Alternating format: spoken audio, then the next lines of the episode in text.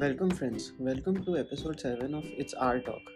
Uh, while I was starting my journey of achieving my goals, I faced this very unique problem of lacking focus because in this digital age, we have a focus of less than 5 to 10 seconds.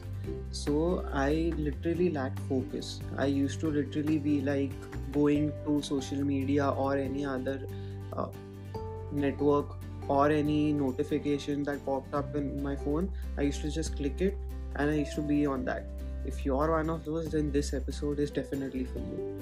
So, there is a method by which we can improve our focus. That method is something that I usually follow a lot and something I recommend a lot as well to anybody who's trying to focus in their career or in their study or anything in their life so that method is known as pomodoro method. Now what pomodoro method is?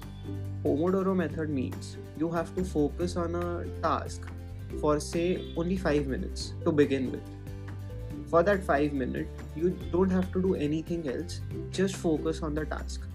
Once you've uh, focused on you've completed that 5 minute period just take a rest of say another 2 3 minutes do whatever you want to. In this period I, it's highly recommended that you try to take a breather like relax your mind and regain your conf- uh, focus back.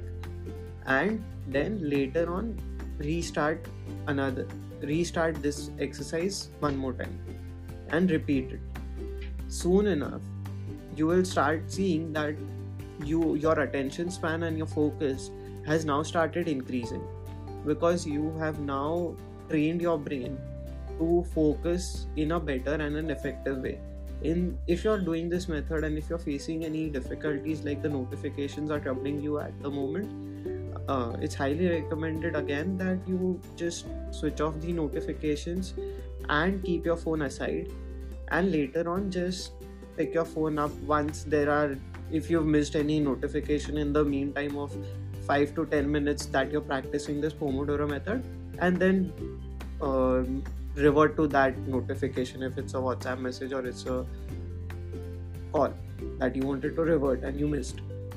I hope that this method is very effective to you and it helps you gain a better focus the next time and next time i'm also thinking about including some brain foods that i am trying to research on right now that can help us sharpen our memory and sharpen uh, effectively also sharpen our focus.